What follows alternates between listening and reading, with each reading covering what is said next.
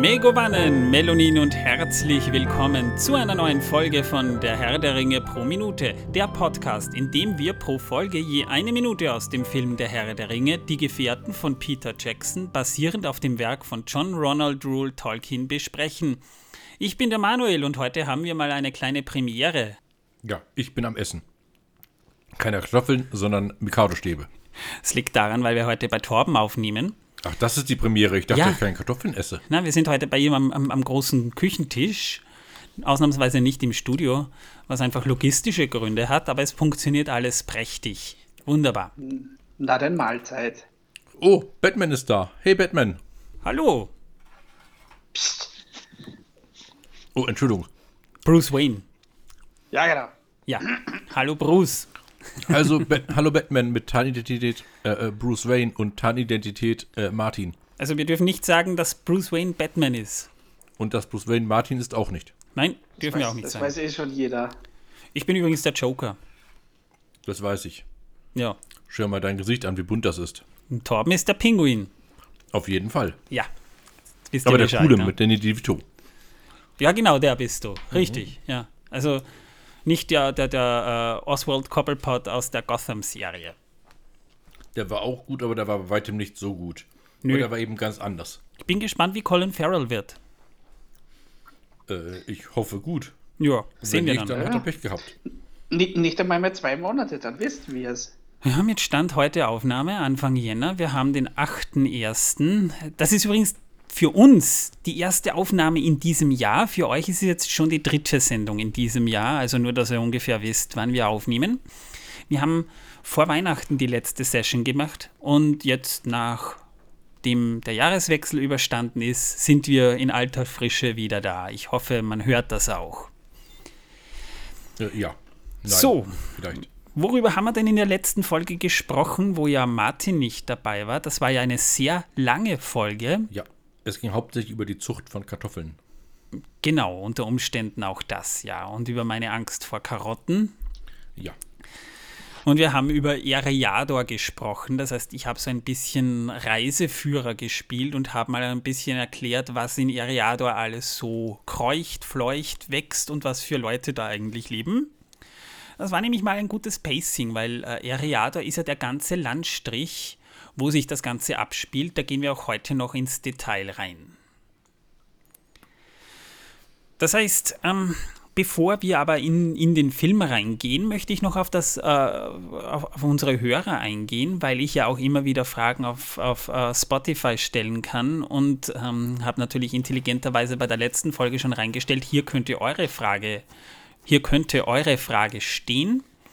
Und da kam tatsächlich eine Frage, warum spielt Arwen in den Filmen eine größere Rolle als im Buch? Und dazu möchte ich im Vorfeld schon sagen, da gehen wir, wenn es soweit ist, auf jeden Fall noch drauf ein. Das wird sowieso noch ein großes Thema werden. Aber Genau. das wäre jetzt noch etwas zu früh. Und es hat nichts mit Versicherungen zu tun und nichts, fast nichts, ähm, mit äh, äh, Modedesign. Wenig, wenig, sehr wenig, ja. Sehr wenig. Aber ein bisschen was mit Modedesign schon. Aber nicht viel. Ja, ich meine, eins kann man schon sagen im Vorfeld, äh, weil es auch im Zeichentrickfilm, wie wir das besprochen haben, schon mal erwähnt wurde. Es weiß wieder niemand, wer Glorfindel ist. Sage ich jetzt schon mal so als kleinen Teaser für die nächsten 20 Folgen, wo das dann irgendwann mal drankommt. So, wir sind mittlerweile in, bei Minute Nummer 67 angelangt. Ja, also den Number of the Beast haben wir schon ein bisschen hinter uns, zumindest zwei der Sechsen. Und diese Folge beginnt mit wandernden Hobbits und einem großen Mann und einem Pferd. Und sie schlagen sich so durch Gestrüpp, Geäst und durch Wälder. Ja, und dann stellt Mary die Frage, woher wissen wir, dass Streicher ein Freund Gandalfs ist? Ja, und, und äh, Frodo erwidert, weil ich glaube, ein Diener des Feindes würde harmloser aussehen, aber finsterer denken. Und Mary schimpft dann so, er ist finster genug. Und Pippin fragt, aber wo will er mit uns hin? Und Streicher, der mitgehört hat, sagt, nach Bruchtal, mein lieber Herr Hobbit, zum Hause Elrons. Und Sam freut sich, schmeißt mit Blumen um sich. Na, das hat er nicht getan. Aber er ist sehr euphorisch. Habt ihr gehört? Wir gehen nach Bruchtal. Wir werden Elben sehen. Und wir wissen ja schon, dass Sam eine sehr große Affinität für Elben hat. Und dann sehen wir mal einen sehr, sehr langen Shot über die Wälder Neuseelands mit der Musik von John Howe, wo dann schon so ein bisschen dieses Gefährtenthema im Hintergrund zu hören ist. Und dann sehen wir plötzlich eine, und das, hat, das hat eine, eine interessante Geschichte, eine schneebedeckte Landschaft oder, oder mit Schnee, ja, schon, also nicht völlig mit Schnee bedeckt, aber doch ziemlich verschneit, wie sie da so rumgehen. Äh, und ähm, Pippin beklagt sich, dass er schon wieder Hunger hat. Ja. Und Aragorn dreht sich so, äh, was, was, hat, was hat er dir denn? Ja? Äh, geht dann einfach weiter und Mary sagt zu Pippin, ich glaube nicht, dass er weiß, dass es sowas gibt. Ja? Also wie das zweite Frühstück. Ja? Oder Und, und der 11, 11 Uhr Imbiss Ja. fragt, fragt Pippin dann noch, ja, und damit endet die Minute. wahrscheinlich kennt er den natürlich auch nicht. Hm. Ich persönlich kenne den. Ich kenne eigentlich alle zwölf Stunden Essen. Sobald ich wach bin. Also bei den Hobbits ist es ja eigentlich sowieso wahrscheinlich eher so, dass die äh, zwischen dem Essen eine Pause vom Essen machen, bis es dann wieder ans Essen geht. Also, Wahrscheinlich. Da gibt es keine, da, da gibt es eher Zeiten, wo man halt mal nicht isst, als Zeiten, wo man isst. Also den Eindruck hat man bei den Hobbits schon ein bisschen. Die Frage ist, machen Sie eine Pause zwischen Pilzsuppe und Pilz äh, ähm, Ragout? Hm, Zwischen Pilzragout und Pilzeintopf. Ja, machen Sie da Pausen oder essen Sie durch? Ich glaube, das ist so ein nahtloser Übergang, so ein bisschen. Ne? Das mein, wäre schon möglich. Man kann Pilze ja auch braten, man kann sie backen, man kann sie rösten mit Zwiebeln und mit Grieß dazu. Das ist und Ei. Knoblauch. Das ist auch sehr lecker, ja. Ähm, ja, Man kann sie in Soße schmeißen. wir haben natürlich auch Verbesserungsvorschläge. In einer Folge habe ich mal Verbesserungsvorschläge gebracht, ja, und ein Hörer meinte, ja, eigentlich passt der Podcast schon so, aber wir könnten ein bisschen mehr beim Thema bleiben. Aber was gibt es Hobbit-bezogenere Themen als Pilze und Kartoffeln? Essen. Essen. Generell. Ja? Also so gesehen passen wir uns gerade den Hobbits an. Ne? Runde Häuser, runde Fenster, runde Türen, ähm, runde Bäuche. Das wollte ich gerade sagen, runde Bäuche. Ja, ist doch ganz logisch. Ja, total. Die bauen ihre Häuser wie ihre Bäuche. Also eigentlich könnte man sagen, wir sind Hobbits. Ähm, so rund sind wir noch nicht. Nicht? Okay. Naja, aber wir essen gern. Ich glaube, das macht uns schon ein bisschen zu Hobbits, ja. Gut, ähm, kommen wir mal zum Thema, wo befinden sich die Gefährten aktuell? Also in der Geografie befinden sie sich in einem Gebiet in Eriador, das auch der Chetwald genannt wird. Ja? Und der, der Chetwald, das ist ein ausgedehntes Waldgebiet in Eriador. Und zwar südlich und westlich dieses Waldes liegt dann der Breberg. Östlich davon befinden sich die Mückenwassermoore. Und äh, der Wald dehnt sich von Fuße des Brebergs circa 32 Kilometer leicht abfallend in nordöstliche Richtung aus. Und das nordöstlich vom Breberg gelegene Dorf Archet liegt bereits innerhalb des Chetwaldes. Also es ist ein Waldgebiet, das jetzt sehr dünn besiedelt ist, wahrscheinlich auch nicht sonderlich beforstet wird. Denn im Chetwald leben nur wenige Menschen, die sich eben durch Forstwirtschaft und Jagd durchs Leben schlagen, aber es dürfte wirklich nur eine Handvoll sein. Ne? Obwohl er nicht gefährlich ist, wird der Wald aber bereits äh, den wilden nördlichen Landen zugeordnet und ist den Bewohnern des Auenlands nicht sehr geheuer. Also es ist halt dann so, dass man auch in Bre natürlich den Chetwald kennt. Im Herr der Ringe Online zum Beispiel hat man da das Ganze dann sogar noch ein bisschen ausgeschmückt, dass dort eine Räuberbande zum Beispiel auch lebt, die dort ihre in den Ruinen, die sich dort eben noch befinden, ihre Lager haben. Also man kann als Rollenspieler durchaus dort Abenteuer leben. Zu den zerstörten Reichen von Arnor und Angmar führte kein Weg durch den Wald. Also es ist halt nicht so, dass man dort wirklich äh, irgendwie was Besonderes vorfindet. Und als Frodo, Sam, Mary, Pippin und Streicher im Buch vom Bre nach Bruchtal zogen, durchquerten sie äh, den Chetwald, indem sie östlich von Archet vorbeiwanderten. Sie sind, also die haben sich ja von der Straße ferngehalten, weil die schwarzen Reiter ziemlich sicher dort auf sie lauerten und um denen zu entgehen hat Streicher geheime Pfade durch den Wald geschlagen. Und da waren sie auch mehrere Tage unterwegs.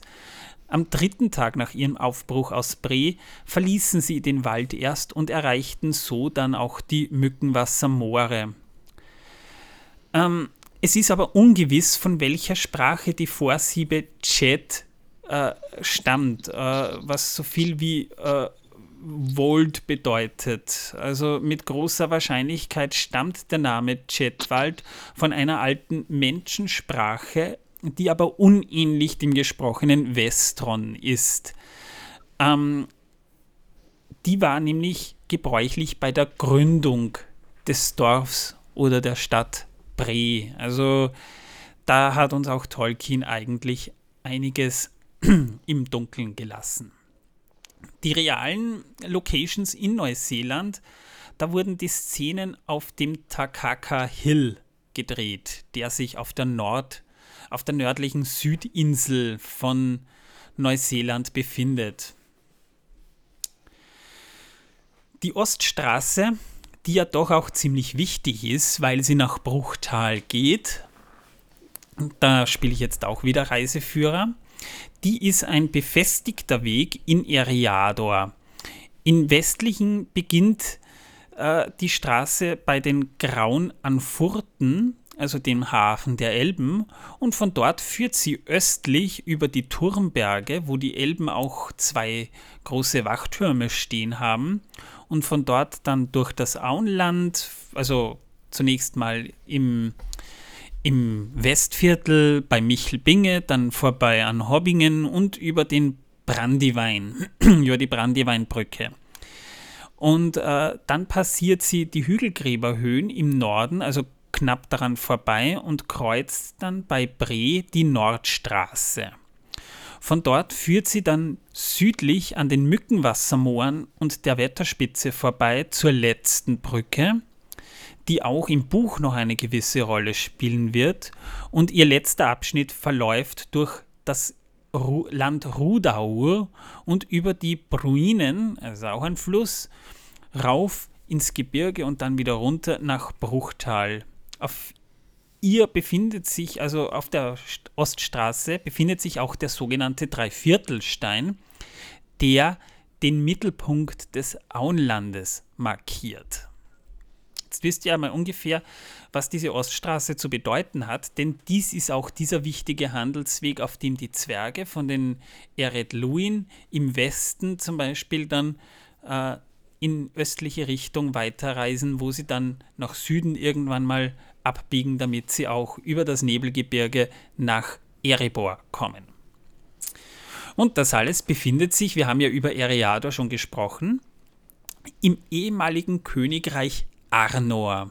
Das haben wir schon öfter angeteased, wir haben auch schon ein bisschen darüber gesprochen, aber das ist doch auch eine, eine Geschichte für sich, die auch ein gewisses Interesse hat. Arnor wurde im Jahre 3430 des zweiten Zeitalters gegründet und zerfiel im Jahre 861 des dritten Zeitalters in die drei Länder Arthedain, Cardolan und Rudaur. In seiner Blütezeit bevor wir da mal anfangen, also gegründet wurde es von den, von den Söhnen Elendils, Isildur und Anarion, kurz bevor es zur äh, Schlacht am Schicksalsberg kam, als sie als Numenorer im Mittelerde anlandeten. Wir wissen ja, wir haben in einer der ersten Folgen schon darüber gesprochen, die, haben, die sind aus Numenor geflohen und haben dann ihre Reich begründet. Und in seiner Blütezeit umfasste Arnor den größten Teil Eriadors. Nicht alles, aber den größten Teil, und zwar zwischen den Flüssen Lun im Westen und die Grauflut im Osten. Das geografische Bild des Landes wurde am meisten von kleineren Hügelketten wie den Wetterbergen und den Nordhöhen bestimmt. Aber auch die Grünberge im Auenland zählen dazu. Der größte Fluss ist der Baranduin, auch Brandywein genannt, und die wichtigsten Handelswege bilden die große Oststraße, über die wir ja gerade gesprochen haben, die quer durch das Reich von Ost nach West verlief oder noch verläuft, auch wenn es das Reich in der Form nicht mehr gibt, und die Nord-Süd-Straße, die Arnor mit dem Südkönigreich Gondor verband oder nach wie vor verbindet, auch wenn sie jetzt, wie wir ja auch in der letzten Episode schon äh, erfahren haben, ja auch nicht mehr wirklich gewartet wird. Arnor ist das nördliche der beiden Exilreiche der Dunedain, die von Elendil und seinen Söhnen nach dem Untergang Numenors in Mittelerde gegründet wurde.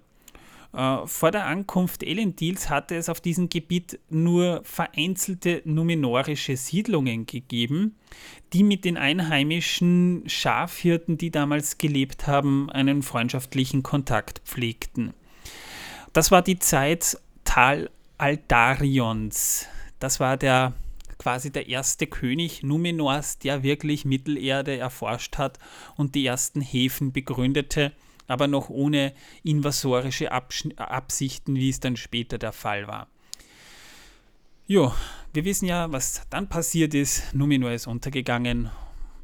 Und bei der Errichtung des Reichs Arnor wurden die Dunedain von Gilgalad und den Elben Lindons unterstützt, die sie bei ihrer Landung freundschaftlich empfangen haben.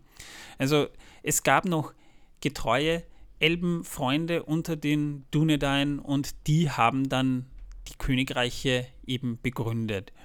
Wegen der guten Beziehungen zu den Elben und aufgrund der Tatsache, dass es von Elendil selbst regiert wurde, schien Arnor gegenüber Gondor den höheren Rang einzunehmen, zumindest auch unter den Elben. Der erste Königssitz des Reichs war das an den Ufern des Nenuyal-Sees gelegene Anuminas. Später wurde der See Evendim-See genannt oder von den Hobbits auch Abendrotsee genannt.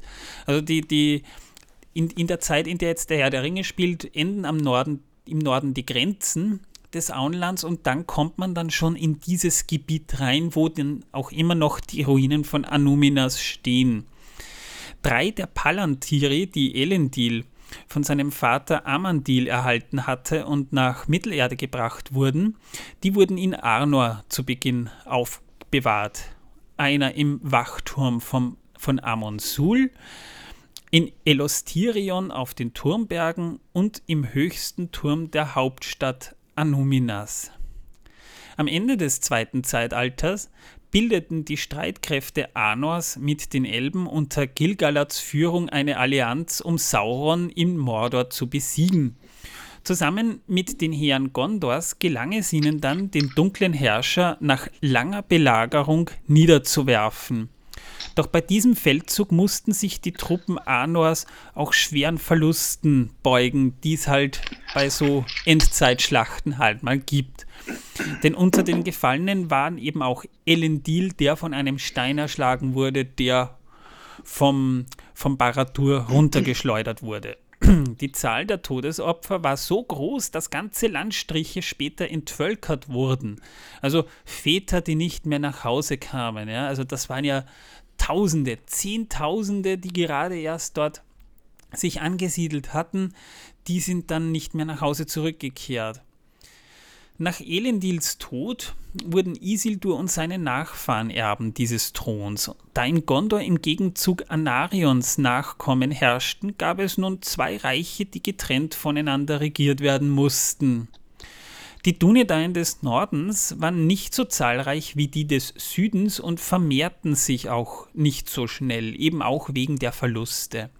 Zwar war der Boden des Landes sehr fruchtbar und es ist ein sehr idyllisches Land, das wissen wir ja, sodass halt die Bevölkerung nicht mehr versorgt werden konnte. Aber Eriador erlebte auch noch lange kalte Winter, die die Lebensbedingungen der Menschen teilweise stark erschwerten. Anuminas, die Hauptstadt des Reiches, die äh, im Buch als weiße Stadt sehr schön beschrieben wurde, die konnte von seinen wenigen Bewohnern nicht länger erhalten werden und verfiel mit der Zeit. Also die wurde einfach aufgegeben. Das heißt, die haben da schön gebaut, schöne, prächtige Bauwerke, aber konnte man nicht halten. Blöd. Aber war halt leider so. Daraufhin wurde der Königssitz in das kleinere Fornost verlegt, das ein bisschen östlich lag, so circa irgendwo so zwischen 50 und 100 Meilen. Nach dem Tod des zehnten Königs Earendur waren die Streitigkeiten zwischen seinen Söhnen um das Erbe aber so groß, dass das Reich in drei Teile geteilt werden musste, nämlich Arthedain im Nordwesten, Rudaur im Nordosten und Cardolan im Süden. Also so ein bisschen wie ein Dreieck muss man sich das dann vorstellen. Ja? Also da, wo Fornost lag, da war dann Arthedan, dann Cardolan, das war so in der Gegend, wo Bre ungefähr lag und Rudaur Höhe der Trollhöhen angrenzend an Bruchtal. In Cardolan und Rudaur erloschen die königlichen Linien schnell und Rudaur geriet unter die Herrschaft der Bergmenschen, also Bergvölkern, die dort sowieso schon länger ansässig waren. Dies veranlasste die Könige von Arthedain, äh, wo die Linie Isildurs noch erhalten blieb, dazu Anspruch auf die Herrschaft über das gesamte Gebiet in Arnor zu erheben. Dieser Anspruch wurde allerdings von Rudaur, das bereits vom Hexenkönig von Angmar beeinflusst wurde, zurückgewiesen, weshalb es dann auch dort wieder zu bürgerkriegsähnlichen Konflikten kam. Da gab es häufig Streit äh, mit den drei Reichen bezüglich des Besitzes der Wetterspitze, wo ein Palantir aufbewahrt wurde. Cardolan und Rudaur versuchten den Berg zu erobern, da sie selbst keine sehenden Steine hatten, aber natürlich welche wollten. Nachdem sich der Hexenkönig im Nordende des Nebelgebirges ein Reich errichtet hatte und Rudaur unter seiner Herrschaft gezwungen hatte, begann er Arthedain oder Arthedain anzugreifen, wie man es immer aussprechen möchte. Es ist ein bisschen schwierig. Der Großteil der Bevölkerung Cardolans wurde bald durch die große Pest dahin gerafft. Gerüchten zufolge hat der Hexenkönig die selbst auf die Menschen losgelassen. Arthedain wehrte sich mit schwindenden Kräften gegen den Vormarsch Angmars. Dabei wurde es eine Zeit lang von den Elben von Bruchtal und Lindon aber unterstützt, aber schließlich wurde Fornost von den Truppen Angmars eingenommen. Gondor erreichte Nachricht von den, von den Nöten der, der Dunedain des Nordens und schickte eine Kriegsflotte, die den Hexenkönig in der Schlacht von Fornos schließlich aber endlich doch besiegte. Aber von der Bevölkerung Arthedains waren zu wenige übrig geblieben und das Reich konnte nicht länger erhalten werden und so wurden sie zu den Waldläufern des Nordens. Die Linie des Königs setzte sich aber unterstützt von den Elben von Bruchtal in den Stammesführern der Dunedain trotzdem noch fort. Also jetzt wisst ihr, wenn ihr auch die letzte Folge gehört habt, auch von der großen Geschichte dieser, dieser, dieser Landen, wo eben auch das Auenland dazugehört, denn wir wissen ja, das Auenland war eine Schenkung des damaligen Königs von Arthedan, und von daher kann man im Prinzip auch sagen, dass auf diesen Überresten Arnors auch das Auenland mittlerweile steht und eigentlich das dicht besiedelste Gebiet in Arnor, im ehemaligen Arnor noch ist. Ja, Leute, ist euch bei dieser Szene, in der, in der sie da eben so durch den Wald gehen und sich über das Essen beschweren, aufgefallen, dass da plötzlich Schnee herumliegt? Redest du mit mir? Ich bin gerade eingeschlafen. mit wem Tut mir leid. Ach, Mann, ihr seid nett, echt. Ich hatte keine Kartoffel. Du Kriegst hast mir keine eine. Kartoffeln gebracht. Und Donuts hast du mir auch keine mitgebracht. Be be be beschwert sich heute schon den ganzen Abend, dass ich ihm keinen Donut mitgebracht habe. Ich hatte nur einen. Das interessiert doch mich nicht. Ich wollte ihn mal kosten. Nächstes Mal bestelle ich dir einen mit. Das erwarte ich aber auch. Mindestens. Er hat, bei uns gab es heute, also Torben hat heute Ameisen für mich gekocht. Ja. Waren sehr gut. Waren auf einem Baum drauf. Ja, Nico hat sich auch gefreut. Na, ist euch das mit dem Schnee nicht aufgefallen? Doch, doch. Ja. Das ist mir, schon beim, Schneelandschaft. ist mir schon beim ersten Mal aufgefallen, dass das äh, plötzlich eben im, am Anfang dachte ich noch, vielleicht ist das eine Sinnestäuschung, vielleicht ist das so eine Art Sumpfgebiet und es spiegelt sich einfach nur, aber es ist tatsächlich Schnee. Und es ist eigentlich ungewöhnlich, dass da plötzlich Schnee liegt ohne Erklärung. Weil, gut, könnte natürlich ein, ein Höhenzug sein, wo da zufällig Schnee liegt, aber gibt es ja eigentlich, kann es gar nicht geben in der Geschichte. So hoch, auf so hoher Seehöhe waren die gar nicht, ja. Aber der Schnee war ja auch nicht vorhergesehen im Film. Äh, man begann diese Szenen an diesem Drehort, aber dann setzte plötzlich äh, ein massives Unwetter dort ein. Also da gab es dann tatsächlich Überschwemmungen im Süden. Das wurde ja auf der Südinsel gedreht und im Süden gab es dann plötzlich massive Überschwemmungen und alles Mögliche. Und dabei waren Teile von Neuseeland tatsächlich mal von der Außenwelt abgeschnitten. Drei Tage später, nachdem sich das Wetter gebessert hatte, sollte diese Szene zu Ende gedreht werden und man ist mit den äh, Helikoptern da wieder hin, aber dort fiel Schnee in der Zeit. Ja, und so musste man alles quasi nochmal drehen, damit dieser, dieser Unterschied nicht auffällt. Und äh, das muss natürlich dann auch äh, einigermaßen konsistent sein. Das Witzige, das Witzige ist, dass ähm, die Schauspieler sehr lebhafte Erinnerung daran haben, weil die saßen natürlich auch im Hotel fest und sie haben von Schneeflocken so groß wie eine Handfläche gesprochen, die da plötzlich runtergekommen sind. Ja.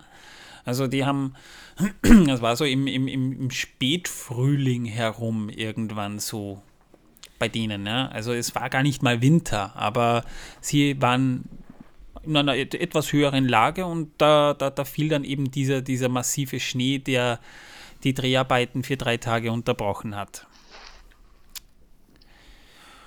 Jo, Das war bestimmt nur eine Ausrede, weil sie keine Lust mehr hatten, vorübergehend. die waren wahrscheinlich ziemlich begeistert von dem Schnee, ja. Also, Oder die Kartoffeln sind ausgegangen. nö, nö, nö, nö, Kartoffeln gehen dort sicher nicht aus. Eher Mais. Ihr wisst ja, Mais in Mittelerde, in Neuseeland, Maisfelder. Hallo. Wir haben es verstanden, ja. Wir haben es verstanden. Nein, das verstehe ich einfach nicht. Ich, ich verstehe es nicht. Mais. Die brauchten etwas für Gold. Und Mais ist golden, Gold hatten sie nicht, also haben sie Mais geprägt. Was?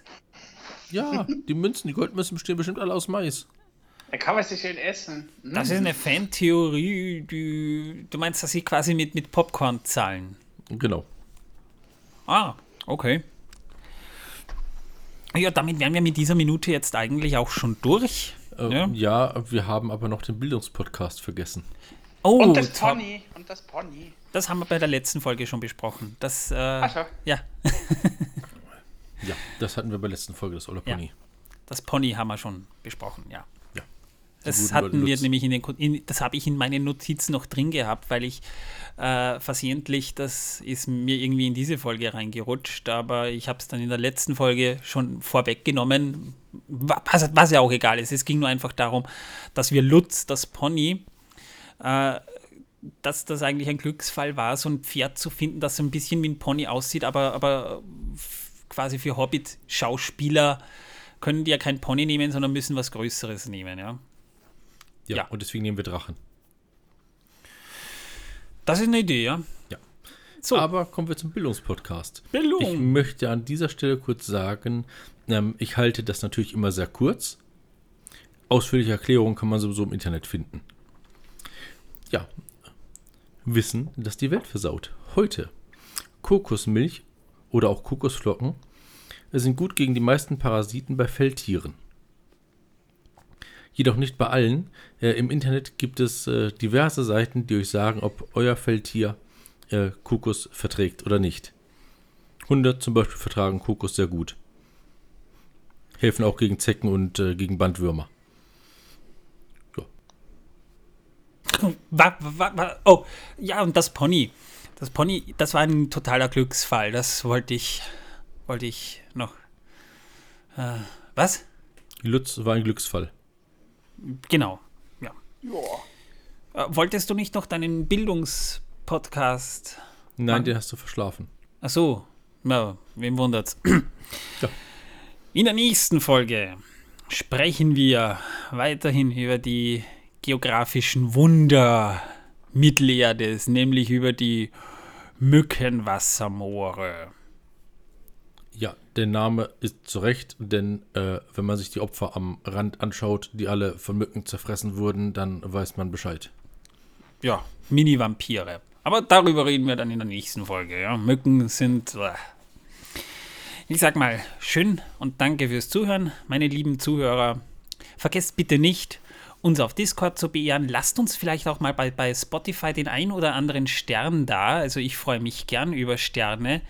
Ich habe da, wir haben da momentan so ein paar Trolle, die meinen uns den Schnitt versauen zu müssen, aber ja, weiß auch nicht, was die für ein Problem haben. Whatever, lasst uns doch einen Stern bei Spotify oder bei Apple da, gebt uns auch eine, eine, eine Review. Wir würden uns sehr über eine über, über konstruktive Kritik zu diesem Podcast freuen. Ich sage jedenfalls mal Danke fürs Zuhören. Ich hoffe, wir hören uns beim nächsten Mal wieder. Auf Wiedersehen, bis zum nächsten Mal. Ciao. Und tschüss. Ciao.